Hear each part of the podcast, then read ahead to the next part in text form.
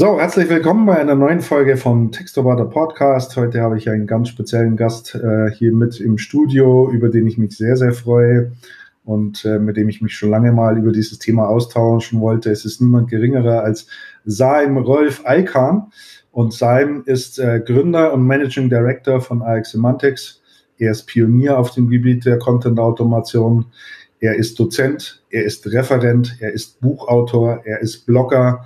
Heute würde man sagen, er ist so etwas wie ein Content-Automation-Influencer und er ist Schwabe. Habe ich irgendwas Wichtiges vergessen, Saim? Christian, alles getroffen, glaube ich. Ja. Also ein Hansdampf in vielen Gassen, wenn es um Automatisierung geht. Genau, ich habe jetzt mal hier deine ganzen Titel und das, was du tust, genannt. Vielleicht erzählst du ganz kurz noch ein bisschen was über dich selber, über deinen Werdegang.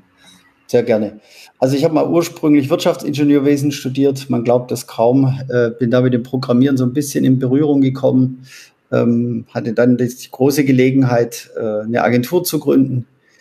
Ganz am Anfang mit ganz klassischer Kommunikation, also was damals klassisch war, Plakate, Kinospots, Hörfunkspots. Mhm. Das dann gut 11 Jahre gemacht und kam dann irgendwann mit den digitalen Medien in Berührung. Und wir haben überlegt, was kann man denn mit den digitalen Medien machen? Und damals sprießten die Programmierstudios und Programmieragenturen wie Pilze aus dem Boden. Der neue Markt entstand. Plötzlich waren die alle börsennotiert, hatten die geilsten Kunden, aber keine Umsätze. Und ich musste ja von meinem Zeug leben und habe gesagt, naja, das irgendwie wirkt das alles ein bisschen aufgesetzt. Ich glaube, ich mache was mit Inhalten. Ne? Webgerechte Inhalte war dann das große Thema. Habe dann die EXEA gegründet, die Vorläufergesellschaft der heutigen AX Semantics, und habe mich mit Online-Inhalten lange beschäftigt. Gar nicht so sehr aus der SEO-Richtung, sondern viel, viel stärker damals aus der User-Orientierung, ne? Nutzbare Texte, wertvolle Inhalte, wie wird gelesener Monitor, physiologische und psychologische Kriterien versucht, in die Texte einzubringen und ganz lange Unternehmen dazu beraten. Ja, und da waren wir dann sortenrein unterwegs sozusagen. Und irgendwann kam der Punkt, dass die Menschen, für die wir tätig waren, für Content kein Geld mehr zahlen wollten. Genau, darüber werden wir heute sprechen, wie alles anfing sozusagen. Ich würde gerne unser heutiges Gespräch letztlich in 3 Teile gliedern wollen. Also wie fing alles an? Ja, wo steht Textautomatisierung heute? Was ist heute schon alles damit möglich? Und ich werde natürlich auch nicht umhin kommen, dich auch zu fragen, wo so deiner Einschätzung nach auch die Reise hingehen wird. Also was sind so die nächsten Dinge, die um die Ecke kommen, die du so siehst? Und Saim, meine erste Frage an dich: Kannst du dich noch an die ersten Gedankengänge erinnern, wann du dich intensiver mit dem Thema Textautomatisierung beschäftigt hast? Und was war eigentlich der ein oder andere Auslöser dafür? Also was hat dich da umgetrieben damals? Also ganz konkret war das ein Messebesuch. So gab diese Online-Marketing-Messen. Wir hatten da einen Stand und haben eben zum Thema Content beraten und Kunden angesprochen, Interessenten angesprochen, Kontakte gepflegt. Und da kam einer unserer Kunden auf mich zu und sagte, boah, da hinten ist eine Firma, die nehmen 10 Cent pro Wort. Also wir waren schon im Euro-Zeitalter angekommen. Mhm. Und sagte ich, boah, 10 Cent pro Wort ist natürlich ein krasses Ding. Ne? Bei uns kostet das Wort 1 €.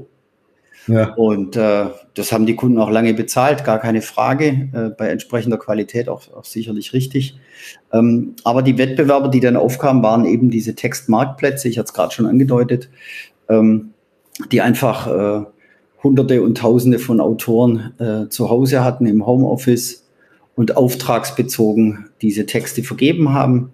Und ja, abgerechnet wurde dann 2-3 Cent pro Wort und verkauft wurde für 10 Cent. Und als Wirtschaftsingenieur, betriebswirtschaftlich ausgebildet, brauche ich nicht lang rechnen. Das ist eine Spitzenrendite. Und der Preis ist 10-mal niedriger als der Preis, den ich anbiete. Das Problem bahnte sich also an. Wir wurden im Prinzip in dieser ersten Welle der Digitalisierung direkt disruptiert und kamen selbst unter Druck, uns Gedanken zu machen, wie wir mit dem Thema Digitalisierung umgehen wollen, wenn es auf einmal Marktplätze gibt und ich hunderte von Autoren ansprechen kann, die in aller Welt sitzen können im Zweifelsfall. Und wir sitzen daheim in Stuttgart mit einem Büro, mit festen Arbeitsplätzen, zwar mit losen Arbeitszeiten, aber komplett strukturiert, festangestellte Mitarbeiter. Das war einfach kalkulatorisch gar nicht möglich, was die Kollegen da angeboten hatten. Mhm. Habe ich mir das aus der Nähe angeschaut und dann habe ich angefangen nachzudenken und dann wenn man in die Industriegeschichte zurückschaut, wenn eine Manufaktur angegriffen wird von so einem Vorserienfertiger oder von so einem serienorientierten Handwerksbetrieb, dann kommt immer die Automatisierung ins Spiel. Und dann habe ich gesagt, naja, dann müssen wir es halt automatisieren. Mhm. Und wie war da die Herangehensweise für dich? Also du sagtest, du hast so ein bisschen Ahnung gehabt vom Programmieren oder bist da ein bisschen mit dem Thema in Berührung gekommen, aber hattest du schon irgendwie eine Vorstellung davon, wie man das Thema Textautomatisierung anpacken kann, also programmiertechnisch, was dafür notwendig sind, was ich so an Grundlagen brauche? Also ich komme ja nicht aus der Computerlinguistik, deswegen bin ich da sehr hemdsärmlich rangegangen. War natürlich auch auf der einen Seite sehr gut, auf der anderen Seite sehr schlecht. Wir kommen vielleicht gleich noch zu den schlechten Themen. Sehr gut, weil man einfach keinen Respekt hat vor dem Problem, weil man sich dem Ganzen einfach nähert und sagt, das muss technisch möglich sein, das muss man machen können. Wir haben dann auch erste Experimente gemacht und erste Textautomatisierung gemacht. Denn damals waren wir Herausgeber der Content-Studie, zweimal im Jahr haben die automatisiert betextet, die ganzen Kreuzauswertungen betextet, einfach um die wesentlichen Statistiken, die dann herausstechen, rauszupicken und in den Bericht zu packen, aber du kannst ja nicht tausende von Kreuzauswertungen selbst herstellen und dann auch noch selbst betexten, sondern wir haben das einfach automatisiert. Das war so der Einstieg und dann haben wir so ausprobiert, was möglich ist und was geht und ich würde sagen, was wir damals gemacht haben, war so ein bisschen über dem Niveau heutiger Spinning-Tools. Ja, wir hatten da war auch Grammatik dahinter, da ging schon ein bisschen was. Aber ganz ehrlich, natürlich weit weg von dem, was wir heute in der Technologie sehen. Wir reden ja jetzt auch von einem Zeitsprung von gut 12, 13 Jahren, würde ich jetzt mal schätzen. Absolut. Ja. Da ist jetzt natürlich eine ganze Menge passiert, aber das war eben so der Anfang. Und man glaubt es kaum. Es kam natürlich ein Kunde aus dem Tourismus auf uns zu und wollte diese Lösung auch haben. Und dann haben wir das umgesetzt, dieses allererste Projekt mit ganz einfachen Mitteln und haben geschaut, wie sich das Ganze entwickelt. War das schon für den Online-Bereich oder war das noch Print? Nee, das war tatsächlich schon für den Online-Bereich. Und wenn ich heute nach diesen Seiten google, finde ich tatsächlich noch Texte von damals. Also katastrophal natürlich. Ja, man will es gar nicht lesen und denkt, um Gottes Willen, das hat man mal verkauft. Naja, das war eben Stand der Technik. Das war das, was möglich war. Und offensichtlich funktionieren die Texte heute noch, sonst hätte es der Kunde ja schon längst gelöscht. Also ist mein Aber vielleicht eher das, dass ich weiß, wie es damals hergestellt wurde und es nichts mehr mit dem von heute zu tun hat. Wenn man es liest, siehst du nichts. Ja, also das ist das Übliche. Man glaubt ja immer, man würde es sofort erkennen, wenn was automatisiert ist. Die ehrliche Antwort ist, man sieht das nicht. Ja. Aber war das nicht damals eine der großen Herausforderungen? Also du hast gerade den Begriff des Text-Spinnings in den Mund genommen selber. Also gleichartige Sätze, immer wieder gleich aufgebaut, unterschiedliche Beiträge lesen sich alle ähnlich, weil sie im Aufbau natürlich auch irgendwie gleich sind, was ja zu diesem Thema Duplicate Content führt. Ja, also Google hat ja irgendwann mal gesagt, wir wollen nicht, dass ihr uns hier mit unendlich vielen Texten überschüttet, die alle gleichartig sind, wo man sofort sieht, dass das irgendwie aus einer Maschine oder wie auch immer kommt. Wir legen Wert auf Qualität. Da kann ich mir ja vorstellen, das war ja so eine der ersten großen Herausforderungen zu sagen, wie schaffe ich denn dieses Thema Varianz? Also wie kriege ich denn so eine Maschine dazu, unterschiedliche Texte auszugeben? Nein, das war damals noch gar nicht so eine Herausforderung. Ne? Ich meine, jetzt, wir beamen uns ja gerade. Kam dann erst über die Zeit, ne? Ja, genau. Also gut 12 Jahre zurück und da war Google auch noch nicht in der Lage, das alles zu erkennen. Die Seiten haben sehr gut funktioniert, die Buchungsquoten gingen rauf, die Sichtbarkeit in den Suchmaschinen war gegeben und das war das, was den Kunden am meisten interessiert hat. Wie gesagt, bis heute sind diese Texte online. Das heißt, die funktionieren auch heute noch. Ich will jetzt nicht sagen, dass wir da besonders clever waren, was das Thema Spinning betrifft. Es waren natürlich die einfachen Spinning-Methoden vielleicht ein bisschen komplexer. Wir hatten Satzgerüste geschrieben, die sich in Abhängigkeit von bestimmten Parametern unterschiedlich strukturieren, also in der Reihenfolge ändern. Die Überschriften waren dann angepasst. Wenn es zum Beispiel keine urkundliche Erwähnung gab für einen Badeort, also es waren Beschreibungen von Badeorten in der Hauptsache, keine urkundliche Erwähnung gab, dann wird natürlich so ein Satz nicht getriggert. Das passiert im Spinning gar nicht. Ja, da wird halt ein Käse reingeschrieben. Und dann kann das auch nicht der Einstiegssatz sein. Ne? Wenn ich zur urkundlichen Erwähnung nichts habe, da muss was anderes kommen. Dann hatten wir uns mit Speisen aus der Region beschäftigt und damit auch so ein bisschen Uniqueness geschaffen, ne? Also ich meine, Bacalhau gibt es dann eben in Portugal und Spaghetti Pomodoro gibt es dann eben in bestimmten Regionen von Italien. Und das andere waren dann nochmal so Sehenswürdigkeiten und so ein paar andere Fakten, an denen wir uns orientiert haben. Und wenn es da besonders viel Information gab, dann gab es zum Beispiel eine Umstrukturierung für den Texteinstieg, ne? Dass man gesagt hat, also wenn es mindestens 3 Sehenswürdigkeiten gibt oder 3 Shoppingmöglichkeiten oder eine Tauchschule und eine Surfschule und eine Tennisschule, dann steigen wir ein mit dem, was kannst du an diesem Ort alles tun. Und das andere war dann nachgeordnet.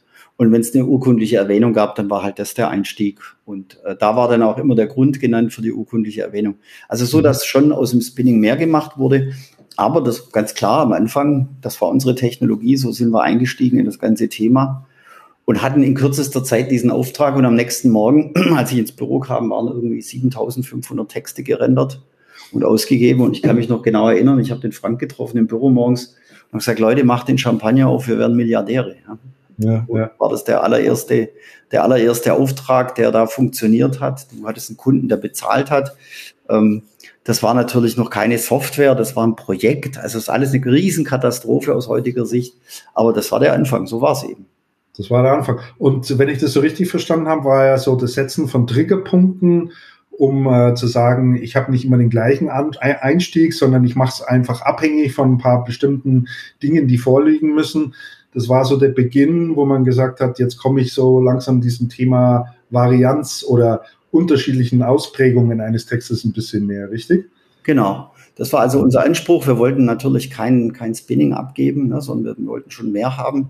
Der Kunde hätte es auch nicht bezahlt, wenn wir das anders geliefert hätten. Also der Kunde war heute noch ein anerkannter SEO-Experte, der das damals gekauft hat und gesagt hat, du, ich gehe das Experiment mit euch ein. Ich zahle euch €1 pro Text. Und ich gucke mir das Ganze mal an. Damit war er billiger als diese Textmarktplätze. Ja, das war so der Antrieb. Und er hat gesagt, solange ich da billiger bin und das mit euch funktioniert, mache ich das mit euch. Und dann sind wir da eben genauso heran und mussten auch Varianz liefern, natürlich in gewisser Weise. Ja, das wollte ich gerade sagen. Also um jetzt mal eine steile These zu wagen.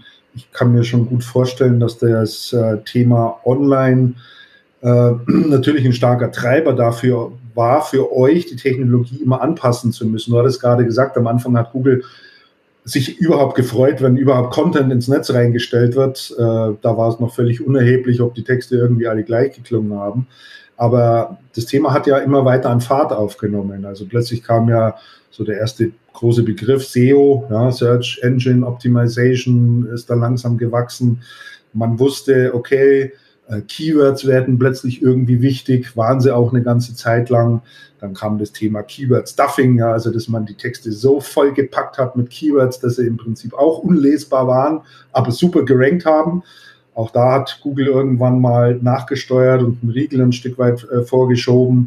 Heute sind wir, glaube ich, in einem Bereich, wo Google schon sehr gut versteht, welchen Mehrwert und welchen Informationsgehalt liefert ein Text für einen Leser, steckt genau das drin. Wir sehen ja auch, wie sich die Startseite auf einer Google-Seite geändert hat. War das so der Treiber für euch auch, immer dort mithalten zu müssen und euch zu überlegen, wie gehen wir das an, wie lösen wir das? Ja, das war es natürlich. Also die technischen Veränderungen um uns herum, nicht nur bei Google, ein paar andere gab es aus meiner Sicht auch noch, aber natürlich vor allem bei Google haben wir uns getrieben, da Dinge zu tun. Und dadurch, dass wir eben Autoren ausgebildet haben, ne? Also ich habe ganz lange Texttrainings gegeben und Autoren ausgebildet. Da hatten wir unter anderem einen Prozess entwickelt, wie Redaktionen zusammenarbeiten oder Prozesse, wie Redaktionen zusammenarbeiten, aber getrieben aus dieser Content-Studie, die ich ja gerade schon erwähnt habe, heraus, haben wir eben auch Dinge entwickelt, unter anderem ein semantisches Lückenmodell, das genau dazu diente, ohne Keyword-Stuffing zu betreiben, Keywords in ausreichender Menge und gut lesbar in einen Text einzubringen. Und das war Bestandteil unserer Texterausbildung. Da gab es am zweiten Nachmittag dann einen längeren Block, wo wir dieses Modell erläutert haben und wie man das im Arbeitsalltag einsetzen kann. Und das hat uns natürlich schon auch geholfen, dass wir eben die Kunden mit den realen Anforderungen, den technischen Treiber Google an der anderen Seite und die Idee, wie wir unsere Software weiterentwickeln, hatten. Und dann war eben das semantische Lückenmodell eines der Dinge, die wir da eingebaut haben und gesagt haben, hey, das muss funktionieren und wenn wir das von Hand schreiben, tut's. Jetzt müssen wir uns überlegen, wie wir es in die Maschine bringen. Und dann war eben der Ansatz geboren, dass wir die Textautomatisierung bauen, als echte Software dann auch, als SaaS-Plattform dann deutlich später, aber zunächst mal als echte Software bauen mit Entwicklern und da wirklich ein Tool haben, an dem man arbeiten kann. Und das war nicht nur der Treiber, sondern dann auch tatsächlich Erfolgsfaktor. Ne? Da getrieben zu sein, war dann plötzlich Erfolgsfaktor und brachte uns übrigens auch dem Thema echte Softwareentwicklung näher. Ne? Also agil zu reagieren, zu gucken, was braucht der Kunde, wie entwickelt sich die Technologie, was können wir tun und eben beweglich bleiben und nicht mehr den Gedanken zu haben, ich baue jetzt ein Stück Software und dann ist es fertig, sondern eben laufend sich anzupassen und weiterzugehen. Das ist ja bis heute auch so, ne? Also da ändert sich ja auch nichts daran. Das geht ja alles ein gutes Stück weiter. Jetzt hast du gerade eine Begrifflichkeit genannt, über die es sich vielleicht lohnt, noch mal ein, zwei Worte zu verlieren. Semantik hast du gerade angeführt oder semantische Lücken hattest du es gerade genannt. Magst du das noch mal ein bisschen ausführen? Weil ich sag mal, für diejenigen, die sich schon ein bisschen mit dem Thema Textautomatisierung beschäftigt haben oder bei uns auch mal eine Online-Demo gehabt haben oder bei euch eine Online-Demo gehabt haben oder sich selber da schon mal ein bisschen auf der Plattform versucht haben, die lernen ja eins, sie brauchen als Input strukturierte Daten. Jetzt würde ich gerne mal so ein bisschen die Brücke schaffen zwischen dem, was du gerade genannt hast, dem Thema Satzgerüste, semantische Lücken und Daten. Also wir haben ganz sicher die Herausforderung, wenn wir einen Kunden mit einem Text beglücken wollen oder einen Interessenten, bleiben wir mal im Produkttextumfeld, das dürfte für alle das Plastischste sein, weil jeder von uns einkaufen geht, online einkaufen geht.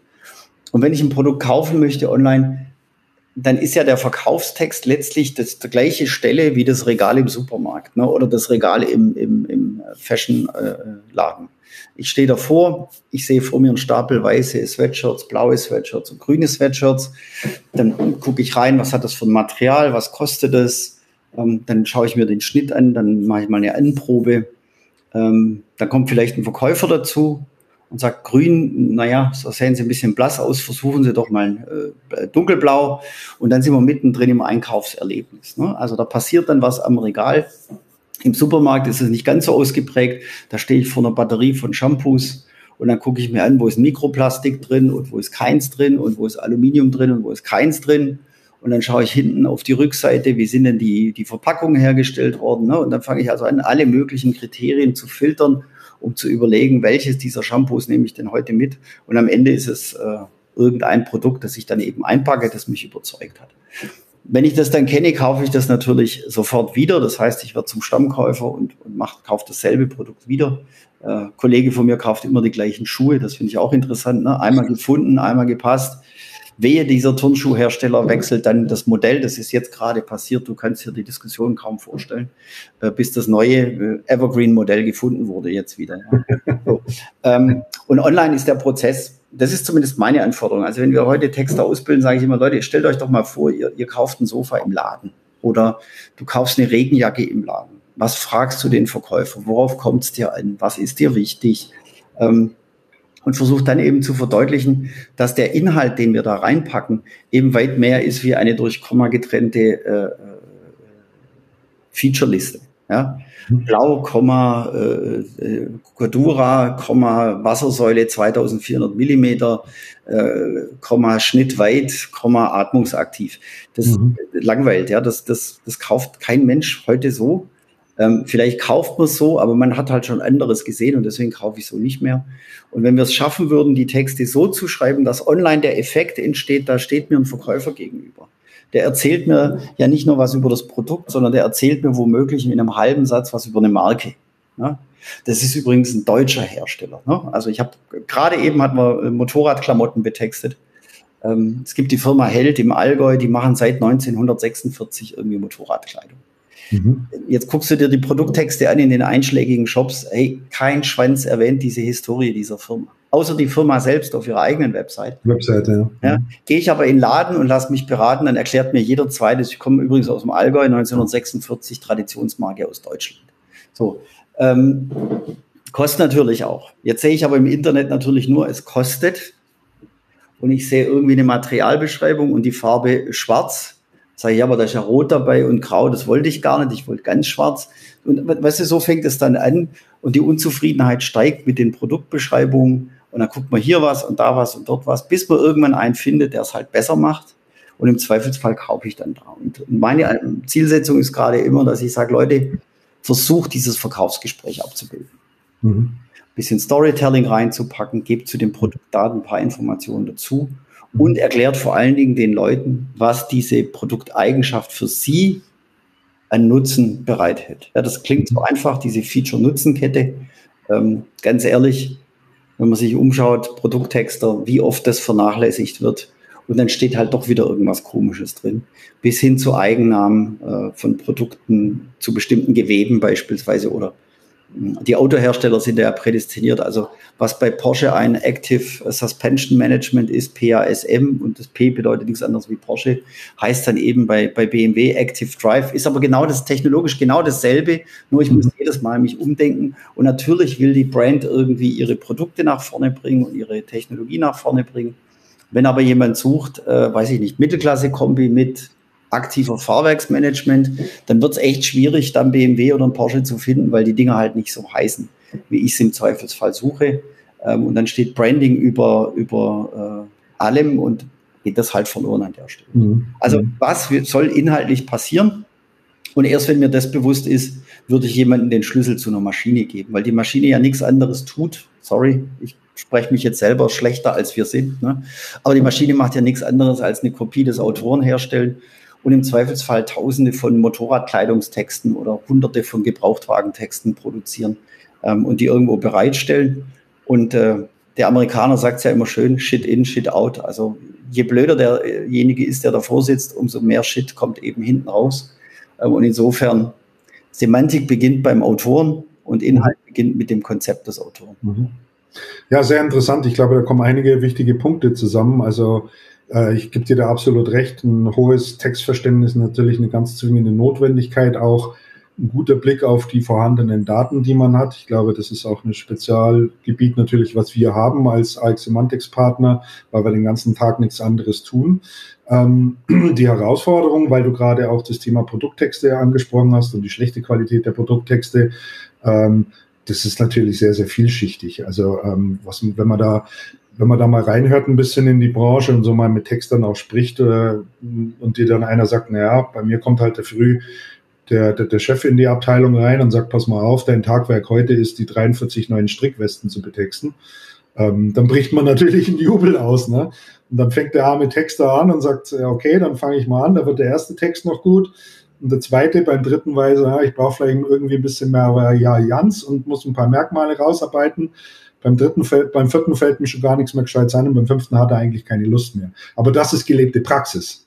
Absolut. Also so angetrieben durch den enormen Druck, möglichst schnell frischen Content produzieren zu müssen und das dann auch noch geknüpft an, wie ich finde, zwei wesentliche KPIs, die ja einen guten Produkttext auszeichnen, eine hohe Conversion und idealerweise eine niedrige Retourenquote einhergehend. Also will sagen, wenn ich auf bestimmte Produkte ja eine zu hohe Retourenquote habe, habe ich ja bei meiner Produktbeschreibung irgendwie schon was falsch gemacht, ne? So, und das ist natürlich der Spagat. Und da wird, glaube ich, schon relativ schnell ersichtlich, warum hier eine Maschine einfach besser ist. Also weil ich einfach dieses Regelwerk, dieses Storytelling, was du gesagt hast, das ist wichtig an einem Produkt, das muss ich erzählen, das ist erwähnenswert, das ist besonders relevant. Das kann ich ja sozusagen konfigurieren und ich habe ja die Reusen immer in der Hand, ich kann das ja auch aussteuern, wie ich sozusagen möchte, ne? Absolut. Also ich bin der Meinung, dass die Herausforderung Conversion, Abverkaufen, übrigens leichter zu lösen ist als die Retoure vermeiden. Mhm. Ich kann jetzt über ein Produkt überbordend positiv schreiben, sagen Hammerpulli, super Qualität, kaufen, siehst gut aus. Und dann kommt das Ding bei mir an und dann ist die super Qualität, weiß ich nicht, 80% Polyamid und 20% irgendeine andere Kunstfaser. Und die tolle Qualität zeichnet sich dadurch aus, dass zwei Nähte schon offen sind und also das Übliche, dieses Abverkaufen auf Gedeih und Verderb, und dem Kunden nicht die Wahl lassen, was er denn da kauft. Und dann kommt die Retoure zurück. Und die Retoure zu vermeiden, indem ich ehrlich erzähle, was das Produkt kann und es eben auch ins richtige Licht drehe. Ne? Also für mich ist das, wenn ich Texter ausbilde, immer wieder die große Frage, wie schaffe ich es, ein Produkt im Licht eines Kunden zu betrachten. Und ich habe ein ganz einfaches Beispiel. Ich nehme eine Kaffeetasse in die Hand mit einem Henkel und sage, schau mal, das ist eine Kaffeetasse für Rechtshänder, und dann drehe ich die um 180 Grad und jetzt ist es eine Tasse für Linkshänder. Also dieselbe Tasse hat einfach jetzt zwei verschiedene Funktionen, Linkshänder und Rechtshänder, bitte sehr vereinfacht natürlich, aber worum es geht, ist es, selbst der Polyamid-Pullover findet einen Abnehmer, wenn ich es richtig beschreibe. Also ich muss ja das jetzt nicht an jemanden verkaufen, der einen Markenpullover mit Seidenbeimischung sucht, ja, oder in Kaschmir sucht, sondern dann kann ich eben sagen, der günstigste Pullover, der im Winter wärmt. Ich glaube, das ist Polyamid. Pflegeleicht ist, ne? Ja, und der ist wirklich pflegeleicht, das kommt noch dazu. Ich meine, dass der Mikroplastik verursacht, jetzt lassen wir jetzt mal weg, aber an der Stelle, das Ding ist günstig, das ist pflegeleicht, das bleibt 100 Jahre in Form und kostet am wenigsten. So, ich habe nicht einmal gelogen und habe gerade eben positive Eigenschaften hervorgehoben, dass man da drunter schwitzt wie Sau und dass es vielleicht Umweltthemen gibt, über die man nachdenken kann, wenn man so einen Pullover kauft. Das haben wir jetzt mal weggelassen, kann ich natürlich ergänzen und kann sagen, hey, Achtung, das ist nicht nachhaltig, wenn du das Waschen tust, verursachst du Mikroplastik, wir empfehlen dir ein anderes Produkt, dann würde ich jetzt meiner Verantwortung als Händler nahe kommen und den Kunden vielleicht auf ein anderes Level von Produkt heben, aber ehrlicherweise darf ich ihm nicht sagen, das ist eine Top-Qualität mit hervorragenden Trageeigenschaften und du bist modisch ganz weit vorne. Ich glaube, das ist bei Polyamid nie. Und dann ist eben die Frage, wie ist das andere Produkt beschrieben? Ne? Und wenn das dann eben eine nachhaltige Baumwolle ist, jetzt kommen wir übrigens zum Storytelling, wie ich das gerade verstehe. Ich finde ganz hervorragend, was H&M gerade tut. Ne? Also die Strategie, Werte des Unternehmens zu kommunizieren, also in den Werbespots, gehört für mich ganz klar auch in den Produkttext rein. Also wenn jemand am Regal steht und sich für einen Pullover von mir interessiert, dann muss ich aus meiner Sicht, wenn ich so engagiert bin im Augenblick wie H&M, das auch im Produkttext einbringen und sagen, hey, das ist nachhaltige Baumwolle.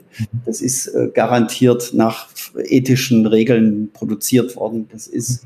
Wir machen ein Recyclingprojekt mit dir. Du kannst deine alte Klamotte zurückbringen. Wir vermarkten das auf dem Zweitmarkt und geben dir Geld dafür. So, all diese Dinge, die da getan werden, die stehen dann auf der Wir-über-uns-Seite und finden beim Produkt gar nicht statt. Obwohl ehrlicherweise der Verkäufer, wenn ich auf der Fläche wäre, diese Dinge in Nebensätzen sagen ansprechen würde. Ja. Der wird es ansprechen. Und das ist mein Einkaufserlebnis. Und das geht online mit Verlaub komplett an den Arsch.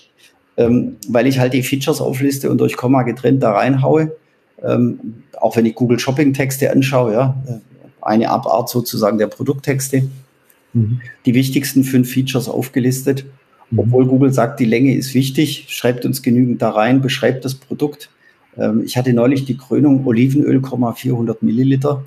Das Ding war biozertifiziert und hatte 2 Preise gewonnen, 2 Lebensmittelpreise. Das war bei Google Shopping gar nicht erwähnt. Ich musste auf die Seite gehen, musste in den Produkttext gucken, da stand es dann, aber ich kann nicht Olivenöl, 400 Milliliter, keine Marke dabei, nix. So mit Unlust gepflegt, und das ist genau das, was du ja vorhin beschrieben hast. Irgendwann ist der Autor einfach kaputt. Ja? Wir haben jetzt gerade über, ich glaube, du hast ein Beispiel irgendwie 40 Strickwesten angesprochen, sind wir mal ehrlich, unser gemeinsamer Möbelkunde hat 400.000 Sofas im Angebot. Also mir fällt nach dem 10. Wollmischgewebe nichts mehr ein, was ich über den Bezugsstoff schreiben könnte. Gerne die anderen können ja hier mal unter dem Podcast irgendwo reinkommentieren und sagen, mir fällt aber was ein und können mir zeigen, wie man das macht. Also ich bin nach dem 10. Wollmischgewebe bin ich durch, was da an Sitzeigenschaften und Komfort rüberkommen kann. Das funktioniert einfach nicht. Und das kriegt die Maschine eben hin. Ja, und das macht den Text eben wesentlich besser, also besser im Sinne von nutzbarer für den Kunden, mit einer höheren Abverkaufsquote, das wissen wir von unseren Kunden, und mit geringeren Retouren, das wissen wir auch. Und einen Aspekt haben wir noch gar nicht angesprochen. Einer unserer Kunden spart im Jahr 1 Million Euro im Callcenter ein, weil die Rückfragen zum Produkt verschwinden. Ja? Also ich muss halt nicht mehr fragen, wie wasche ich eine Seidenbluse oder kann ich dieses Hemd bügeln oder muss ich dieses Hemd bügeln? Viel schlimmere Frage. Das heißt, auch da gibt es plötzlich Effekte, über die nicht so oft gesprochen wird, weil sie nicht so offensichtlich sind, die aber natürlich für eine Organisation, für eine Handelsorganisation bares Geld sind. Ja? Wenn mein Service runtergefahren werden kann, dann habe ich viel erreicht. Jetzt sprechen wir schon ganz viel über das Heute und Jetzt und was alles damit möglich ist, auch an den verschiedensten Beispielen. Ich würde gerne noch mal einen Schritt zurückgehen wollen mit dir, Saim, weil wir ja auch so ein bisschen die Geschichte der Content Automation noch aufrollen möchten und mal ein paar Hintergrundinformationen einfach auch in Erfahrung zu bringen. Als ihr damals gestartet seid, du hast gesagt, ihr habt relativ schnell einen ersten Kunden bekommen aus der Reisebranche, konntet den gut mit Texten versorgen. Dann hattest du jetzt sehr viel über das Thema Produkttexte natürlich gesprochen, weil ein für dich naheliegendes Thema, weil E-Commerce und Online und Daten und alles habe ich eigentlich da, ist gerade dazu prädestiniert. Aber das ging ja auch nicht von heute auf morgen. Was waren denn so aus deiner historischen Sicht heraus oder mit Blick auf die Geschichte der AX Semantics oder damals noch EXEA, so die großen Eintrittsbarrieren bei Unternehmen mit E-Commerce? Also was waren so die typischen Fragestellungen, wo die gesagt haben, ja, also ihr da mit eurer Software da und es klingt doch eh alles irgendwie völlig generisch und völlig gleich. Also wir haben da richtig gute Texte. Das sind ja alles, denke ich mir, so Argumente, mit denen ihr am Anfang zu kämpfen hattet, ne?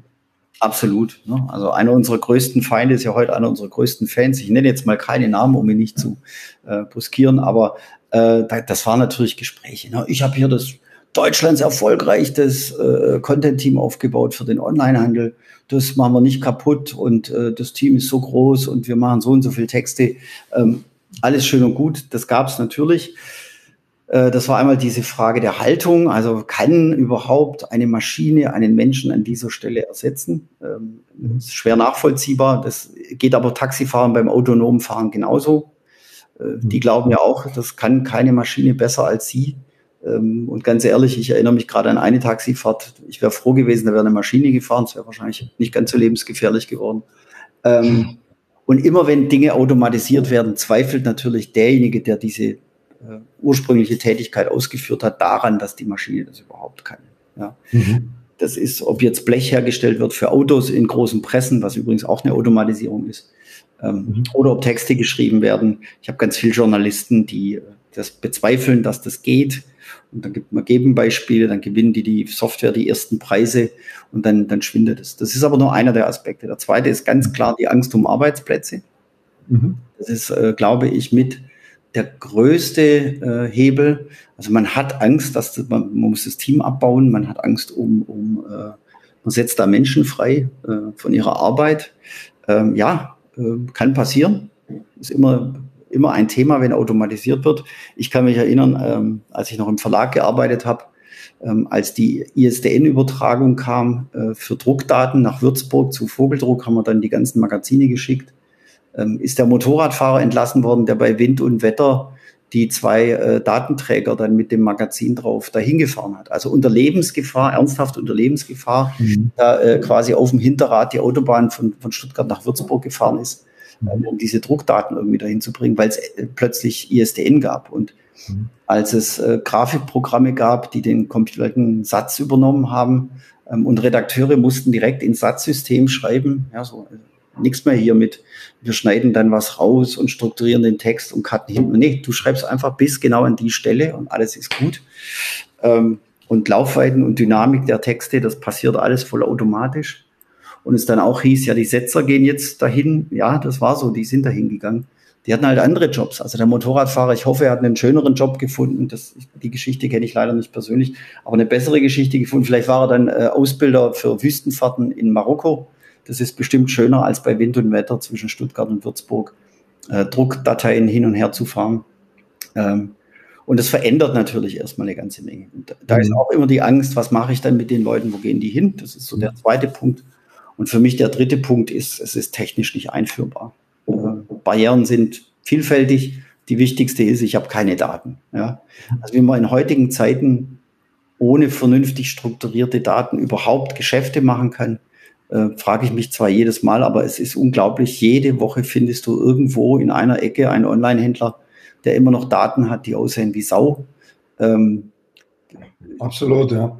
Also war ja für uns auch einer der wesentlichen Gründe, warum wir die Werkbank nach vorne hin verlängert haben und mittlerweile mit jeder Menge Technologie auch in der Lage sind, immer zu guten, strukturierten Daten zu kommen. Aber da gebe ich dir absolut recht, ja. Das ist schon wirklich, wirklich ein großes Thema. Wenn ich nochmal ein Stück zurückgehe, als wir damals unsere Zusammenarbeit begonnen haben und gesagt haben, wir gehen jetzt hier mal voran und erobern den Markt auf gut Deutsch, war schon sehr, sehr viel Überzeugungsarbeit noch notwendig, ne? Also man ist dem Thema schon sehr skeptisch gegenübergestanden. Die erste Frage war natürlich immer, ja, wie ist die Qualität? Die zweite war, werden die Texte irgendwie so, dass wir uns dort auch irgendwie wiederfinden vom Branding und von der Tonalität her. Dann ging es um das Thema, ja, ihr macht auch die Texte in allen möglichen Sprachen. Sind die denn irgendwie maschinell übersetzt? Sind die in derselben Qualität? Also war viel, viel Erklärungsarbeit notwendig. Und du bist ja auch nicht müde geworden und bist von Kongress zu Kongress gereist, von Online-Messe zu Online-Messe, hast Veranstaltungen wahrgenommen, bist als Speaker aufgetreten, als Dozent, hast Bücher drüber geschrieben, hast gebloggt, alles das, was ich vorhin aufgezählt habe. Würdest du denn aus deiner Sicht heraus heute sagen können, dass das Thema Content Automation, lass es uns jetzt mal reflektieren auf die E-Commerce-Branche, ich glaube, da findet am meisten statt, über die Gründe können wir kurz gleich auch noch gerne sprechen, das Thema mittlerweile gesetzt ist und nicht mehr eine Frage des Ob ist, sondern eigentlich eher nur noch eine Frage des Wann ist, oder wo würdest du das in etwa einstufen? Also ich glaube, in einzelnen Branchen haben wir den Punkt überschritten, dass man es bezweifelt, dass es funktioniert. Ich glaube, in einzelnen Branchen sind wir wirklich angekommen. Für mich gehört E-Commerce dazu. Also ich glaube, heute jeder, der irgendwas mit Content im E-Commerce zu tun hat, kennt das Thema. Ob er deswegen eine positive Haltung hat oder nicht, lassen wir jetzt mal völlig offen. Da gibt es, glaube ich, immer noch Widerstände. Aber man kennt es auf jeden Fall. So, das ist bestimmt geschafft worden. Und das würde ich jetzt mal zunächst auf den Dachraum beziehen. Witzigerweise sind wir relativ erfolgreich im Norden Europas, weil da auch die Vielsprachigkeit wichtig ist. Ja, man hat selbst relativ kleine Binnenmärkte und muss einfach extrem viel exportieren, um erfolgreich zu sein. Und meinst du jetzt Schweden, Norwegen, Dänemark so dort oben, genau, mit Nordländern? Ja, okay. Also da sind wir relativ erfolgreich, was Kunden betrifft. Und dann gibt es einen Markt wie USA, die sind zum Thema E-Commerce überhaupt nicht bereit, das zu tun. Der Binnenmarkt ist groß genug und ich sage immer, Englisch hat keine Grammatik. Also vergiss es, Englisch ist immer, das kannst du mit einfachen Spinning-Tools auch irgendwie zusammendengeln, das funktioniert schon, zumindest in der Qualität, wie es dort gebraucht wird, weil bei der Einwohnerzahl, es ist wurscht, ja, funktioniert, der Markt ist groß genug. Da ist es anders, da haben Wettbewerber von uns im Finanz- und Bankensektor eine ganze Menge geschafft, weil die eben hervorragend strukturierte Daten haben. Und da ist es eine andere Branche, wo das angekommen ist, das Thema. Aber in Europa und speziell in Deutschland, würde ich sagen, sind wir jetzt im Thema E-Commerce wirklich angekommen. Das gehört dazu. Man denkt drüber nach, selbst wenn man größter Gegner ist, hat man einen Prototypen gesehen, hat sich damit beschäftigt, pickt dann natürlich die Argumente raus, um es weiterhin zu verteufeln. Spielt aber gar keine Rolle. Es finden die Prototypengespräche statt, es finden Tests statt, es wird geguckt. Und immer wieder fällt auch der eine oder andere um und sagt, verdammt, das löst ja doch ein Riesenproblem. Dann wird diskutiert, was machen wir mit den Leuten? Und dann stellt man plötzlich fest, ja Moment, da gibt es ja sowas wie Content-Marketing.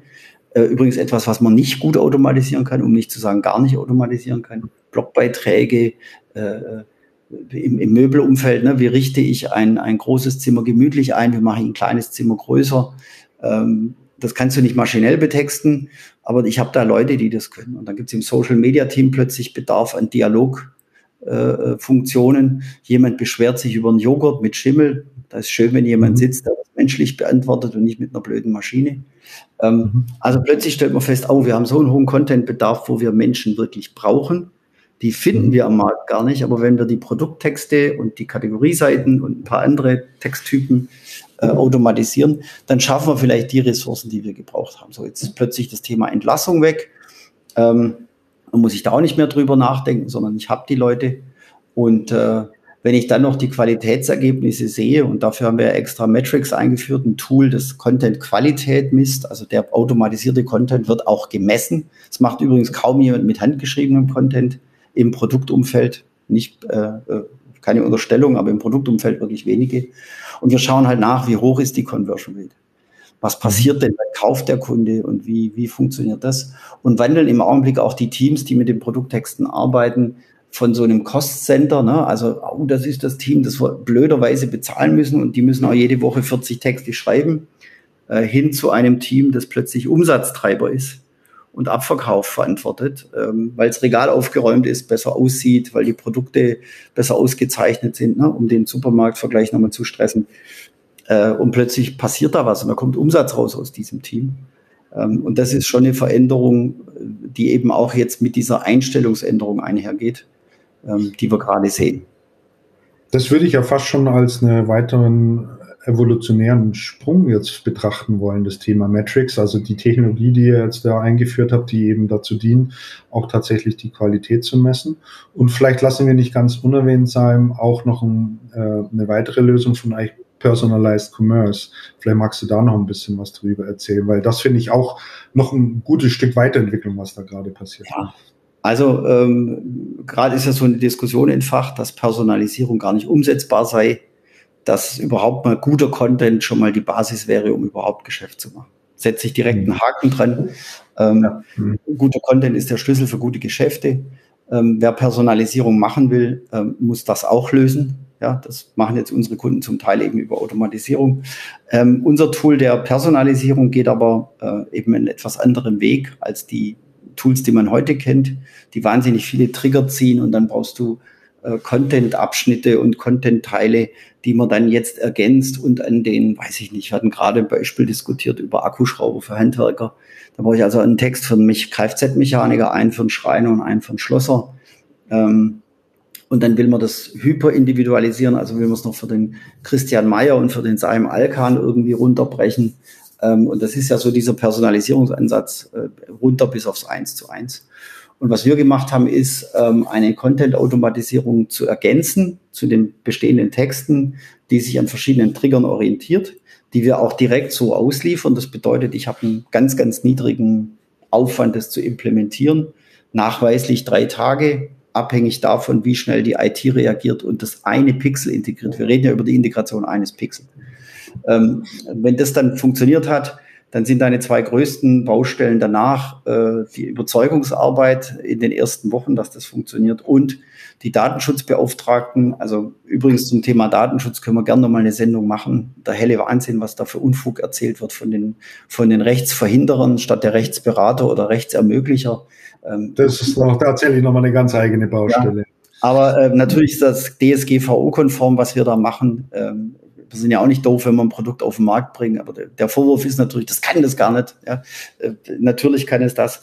So, und DSGVO-konform in bestimmten Abschnitten der Customer Journey auf den Kunden zu reagieren und Texte anzupassen an das Ziel, das ich verfolge. Also wenn ich einen Erstkunden vor mir habe, dann will der vielleicht erstmal wissen, wer ich überhaupt bin. Ja, wir hatten bei einem großen Porzellanhersteller läuft es ja unter anderem so, dass wir sagen, seit 1748 liefern wir in 16 europäische Königshäuser dieses weiße Gold. Das ist nichts anderes als Vertrauensbildung. Ne? Ich erzähle einen Fakt, wir haben 16 Königshäuser als Kunden, wir machen das seit 1748. Und wenn du Erstbesucher bist, dann hilft dir das vielleicht auch einzuordnen. Und wenn seit 2 Tagen ein Service für 2.500 Euro im Warenkorb liegt und du wiederkommst, dann muss ich vielleicht auf Teilzahlungsmöglichkeiten hinweisen oder auf einen Ratenkredit oder irgendwas anderes. Und dieses Modell, das wir da entwickelt haben, haben wir dem Amerikanischen entlehnt, den Motivational Types of Customers. Und diese Motivational Types, da haben wir das Modell dran entlehnt. Der Kunde kriegt das implementiert in 3 Tagen, sieht nach 6 Wochen Sprünge und Ergebnisse. Und entscheidet dann, ob er das Modell für sich anpasst, weiterentwickelt oder sonst was damit tut. Und das ist auch immer unser Ansatz, mit dem Kunden möglichst klein und schnell eine Lösung liefern, die nutzbar ist.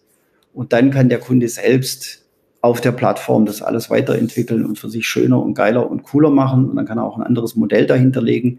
Uns geht es darum, die Technologie zu zeigen, den Effekt zu haben und dann zu sagen, so, und ab jetzt kannst du tun und lassen, was du möchtest. Und das funktioniert ganz gut und löst, glaube ich, auch dieses Thema Personalisierung, wo wir alle riesen Erwartungen dran haben, wann es endlich losgeht, wann wir alle Milliarden verdienen, weil wir personalisierte Inhalte haben. Ich glaube, dass der Zeitpunkt gut ist, die Diskussion ist da, wir brauchen guten Content und Personalisierung ist dann ein schönes Sahnehäubchen. Das kann man jetzt liefern. Ich glaube nicht, dass es richtig ist zu sagen, wir brauchen 1:1 Inhalte. Das wird auf Dauer gar nicht lieferbar sein, weil die Technologie zwar da wäre, aber auch die zu steuern ist ein Riesenaufwand und wir werden, glaube ich, in den Content-Teams nicht die Bereitschaft haben, solche extrem komplexen Maschinen zu nutzen und zu pflegen. Da wird die KI nochmal einen Schritt gehen müssen. Wir denken da auch schon drüber nach, was wir da machen können. Aber das wird ein Zukunftsschritt sein, dass wir wirklich selbst optimierende Texte finden, die sich dann anpassen und unter bestimmten Voraussetzungen Inhalte so anpassen, dass der Kunde mit einer höheren Wahrscheinlichkeit kauft. Aber das wird kommen. Da gehst du jetzt schon ein bisschen in die Zukunft oder wirfst tatsächlich schon ein bisschen einen Blick in die Zukunft. Ich hätte gerne noch zwei Themen mit dir kurz besprochen, weil die auch so derzeit den Markt ein bisschen bestimmen oder zumindest darüber gesprochen wird und letztlich dann auch im Kontext Geschichte der Content-Automation irgendwo dazugehören. Das ist zum einen immer wieder findet in Gesprächen das Thema KI-basierende Textgenerierung statt. Da gibt es ja mittlerweile auch einige an Tools am Start, die man dafür nutzen kann. Und ja, du hattest es gerade schon angesprochen, im englischsprachigen Raum wird ja da viel experimentiert auf diesem Gebiet. Zum Großteil kommt die Technologie auch aus diesen Ländern. Funktioniert in anderen Sprachen mehr schlecht als recht, also zumindest so, was ich bisher ausprobiert habe. Trotzdem kommen viele Menschen mit dem Thema plötzlich in Berührung, ja, Content-Automation, und stoßen auf dieselbe Erfahrung, die sie eigentlich darin bestätigen. Das funktioniert ehrlich gesagt alles nicht. Also die Texte in Deutsch oder Französisch oder Italienisch, die da heute rauspurzeln, sind schlicht und einfach nicht lesbar. Ich muss die so stark nacharbeiten.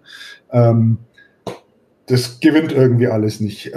Ist das wiederum abträglich insgesamt für das Thema aus deiner Sicht heraus oder betrachtest du es eher positiv und sagst, naja, das sind halt jetzt die Anfänge dieser KI-Technologie und das wird über die Zeit auch immer besser und insgesamt wird es uns allen helfen?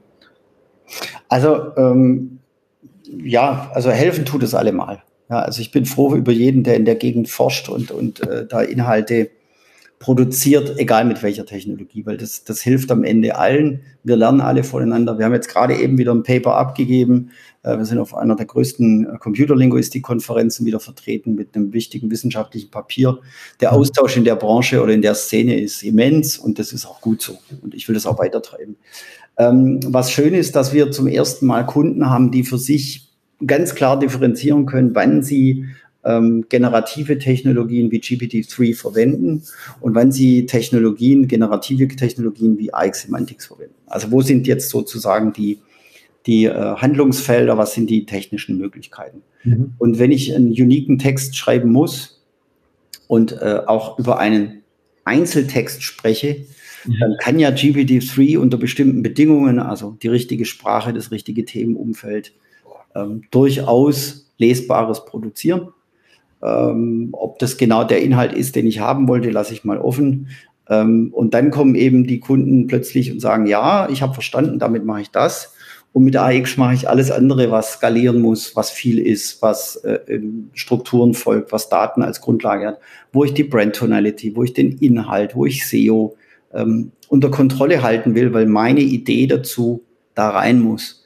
Und dann sind wir sowieso wieder also das sind die richtigen Kunden, das sind die wir suchen, weil das die Anwender sind, die verstanden haben, was wir da tun. Ansonsten leisten wir die Aufklärungsarbeit und unterstützen das, was natürlich nicht immer einfach ist, weil es klingt immer so, als ob man irgendwas schlecht machen will. Darum geht es überhaupt nicht. Also es gibt das eine, das tut bestimmte Dinge und es gibt das andere, das tut eben andere bestimmte Dinge. Und das hat beides irgendwo seinen Anwendungsfall. Wer Produkttexte machen will, wird mit Technologien wie GPT-3 oder den ähnlichen Produkten nicht glücklich werden. Wir hatten neulich einen Kommentar auf der Facebook-Seite, da hat sich jemand beschwert, dass wir ja gar nicht selber schreiben würden. Haben wir nie behauptet, steht nirgends auf der Website, aber die Erwartungshaltung, ne, da merkt man schon, der Kunde ist einfach nicht aufgeklärt, weiß das nicht, hat uns dann eine 1-Sterne-Bewertung reingeknallt, jetzt haben wir lang dran gearbeitet, überhaupt Kontakt zu kriegen, um ihm zu erläutern, was denn eigentlich Sache ist und was dahinter steckt. es ist dann auch schwer, ne? Es wird schnell ein Urteil gefällt, man hat keine tieferen Einblicke in die Technologien, kein Verständnis in Computerlinguistik und dann wird halt mal ganz schnell ein Stempel drauf gedrückt. Ja, das tut jetzt für mich nicht. Nee, das tut generell nicht, ne? Also so ein allgemeines Urteil. Bei 300 Kunden, die wir mittlerweile haben, reicht es zumindest mal, dass 300 Kunden das gut finden, und da kommen jeden Tag ein paar dazu.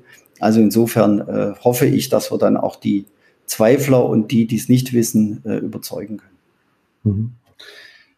Mit einem kleinen Blick auf die Uhr, 50 Minuten sprechen wir miteinander, hochinteressant, was du alles zu erzählen hast, würde ich mit dir ganz gerne noch einen Blick in die Zukunft wagen.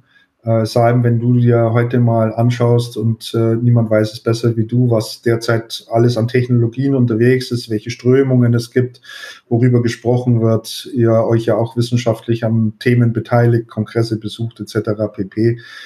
Wenn du jetzt mal einen Blick nach vorne wirfst, was sind so deiner Meinung nach die nächsten großen Themen in diesem Bereich, die da um die Ecke kommen, oder wo siehst du noch Evolutionssprünge oder gibt es vielleicht gar keine mehr? I don't know. Also ich sag mal, wo wir uns gerade nicht hinentwickeln, ne? Wir haben 110 Sprachen im Angebot, müssen wir aktuell nichts tun. Das reicht dicke für alles, was wir an Kunden haben, um die zu versorgen. Andere Märkte brauchen dann auch nicht mehr als das. Die neuronalen Netze dort funktionieren sehr gut. Das ist aus meiner Sicht hervorragend. Woran wir immer arbeiten, ist unsere Anwendbarkeit unserer Software, die Nutzbarkeit der Software, das einfacher zu machen.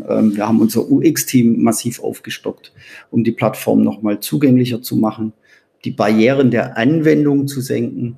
Preislich haben wir uns sowieso längst angepasst mit Einstiegsmodellen, die es möglich machen, ohne POC zu arbeiten, kein Proof of Concept mehr zu machen, sondern reingehen in die Software, ausprobieren, gucken, ob es was bringt. Und wenn nicht, nach einem Monat kündigen oder nach 2, da sind wir nicht mal böse, sondern wir machen sogar nach 6 Wochen ja ein Audit mit dem Kunden und sagen, hey, so wie es bei dir aussieht, würden wir dir empfehlen zu kündigen, damit es nicht eine unzufriedene Situation gibt bei dir. Wo wir im Augenblick auch ganz viel Zeit und Gedanken drauf werfen, ist, den Kreativprozess zu unterstützen. Also der Texter, der wirklich jetzt vor der Maschine sitzt, der blinkende Cursor guckt dich an, das berühmte weiße Blatt-Syndrom, was schreibe ich denn, wie geht's denn los? Das zu lösen und dem Anwender zu helfen, schnell an die ersten 2, 3, 4, 5 Zeilen Text zu kommen. Ob jetzt im Produktumfeld oder in anderen Umfeldern, das ist offen. Aber wirklich da den Kreativprozess zu unterstützen. Weil der Aufwand, so eine Maschine natürlich zu trainieren, nach wie vor da ist. Und da gehen ein paar Tage natürlich ins Land, bis da was sichtbar wird. Ja, genau. Aber da geht es natürlich hin, dass wir wirklich sagen, da kommt eine Unterstützung auf Maschinenseite dazu. Die wird auch den Menschen nicht ersetzen, aber so eine erste Inspirationsquelle sein und das anschieben. Das sind so die 2 wichtigsten Elemente für uns. Den Kreativprozess unterstützen und die Anwendbarkeit der Software noch leichter zu machen, die Anwendungsbarrieren da zu senken, dass das schneller geht. Da haben wir aktuell ein paar Features freigeschaltet. Wer Kunde ist, weiß das schon. Wir verknüpfen Daten deutlich schneller mit dem Text. Wir haben da eben systematisch Dinge entwickelt, die da unterstützen. Und da wird es in der Richtung weitergehen, auf jeden Fall. Thema Video und Text, kann man da noch was dazu sagen? Ist das auch irgendwie in Kombination? Ich sage jetzt das bewusst aus dem Grund auch heraus, weil viele davon sprechen, dass E-Commerce sich natürlich auch weiterentwickelt. Es einige gibt, die sagen, wir werden in Zukunft überhaupt keinen Text mehr brauchen für E-Commerce, einen klassischen Produkttext als solches wird es nicht mehr geben. Findet nur noch alles auf dem Smartphone statt. Generation TikTok geht an den Start. Die wollen ein kurzes, knackiges Video in irgendeiner Form haben. Oder Animationen oder sonst wie irgendwie etwas. Wie schätzt du dieses Thema ein oder was ist die Antwort darauf? Naja, wir haben jetzt 2 Kunden, die unsere Software missbräuchlich nutzen sozusagen, ne? Also Grüße an die beiden natürlich an der Stelle. Missbräuchlich in Anführungszeichen zu sehen. Also die generieren mit AX-Code, der Schnittcode ist für Adobe Premiere und automatisieren so Tausende von Produktvideos als ein Beispiel, was tatsächlich funktioniert und was sehr gut funktioniert. Und es ist gar nicht so kompliziert, das zu tun. Der Entwickler, der da dahinter sitzt, bei dem einen Kunden ist 15 Jahre alt und der Sohn des Vaters, der im Werkzeughandel aktiv ist. Und der hat dann da mal in ein paar Tagen dann eine Lösung dazu gebaut, dass das funktioniert. Das finde ich schon beeindruckend.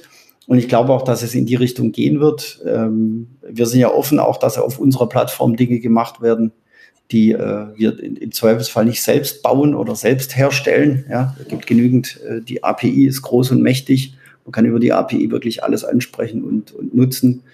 Und diese Anwendung, die ich da gerade sehe, die haben mich begeistert. Also ich finde es richtig cool, was da möglich ist und was die Leute daraus machen.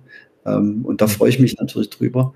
Auch das ist ein Stück der Zukunft, die kommt. Also jetzt mal rein neben der textlichen eben auch die Frage Videogenerierung mit KI-Unterstützung und vor allen Dingen wieder unter der Kontrolle einer Person, die für Branding steht, die für Inhalte steht. Und nicht, ich schneide aus einem Kinofilm die wichtigsten 30 Sekunden zusammen. Gibt es ja auch Tools, die das tun.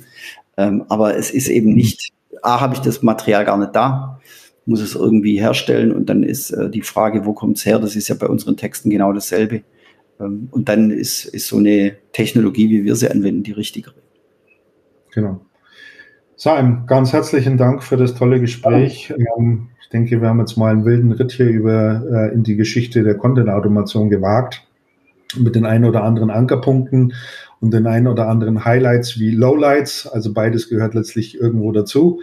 Ist uns hoffentlich ein bisschen gelungen, auch noch einen Blick in die Zukunft zu werfen, wo so die Reise ein bisschen hingehen könnte, ein bisschen herauszuarbeiten, welche Branchen im Moment gerade sehr stark profitieren von dem Thema. Hier würde ich ganz gerne an der Stelle nochmal uns ein bisschen in Stellung bringen wollen. Wir als Partner nehmen solche Unternehmen natürlich an die Hand. Wir begleiten sie in dem ganzen Prozess. Wir tun den ganzen Tag nichts anderes. Ich glaube, wir haben sehr, sehr erfolgreiche Projekte auch umgesetzt, gehen auch Sonderlösungen an. Ich sag mal, Thema Kategorieseitenbetextung und Ähnliches, denke ich, haben wir wirklich nach vorne gebracht. Vielen, vielen Dank, Saim. War sehr interessant. Sehr gerne. Dass wir da das mal ein Stück weit zusammengefasst haben, du dir die Zeit genommen hast und mir verbleibt dir einfach einen schönen restlichen Tag noch zu wünschen. Danke für deine Zeit, Saim. Christian, vielen Dank für die Zeit und die Fragen. Tschüss. Ciao.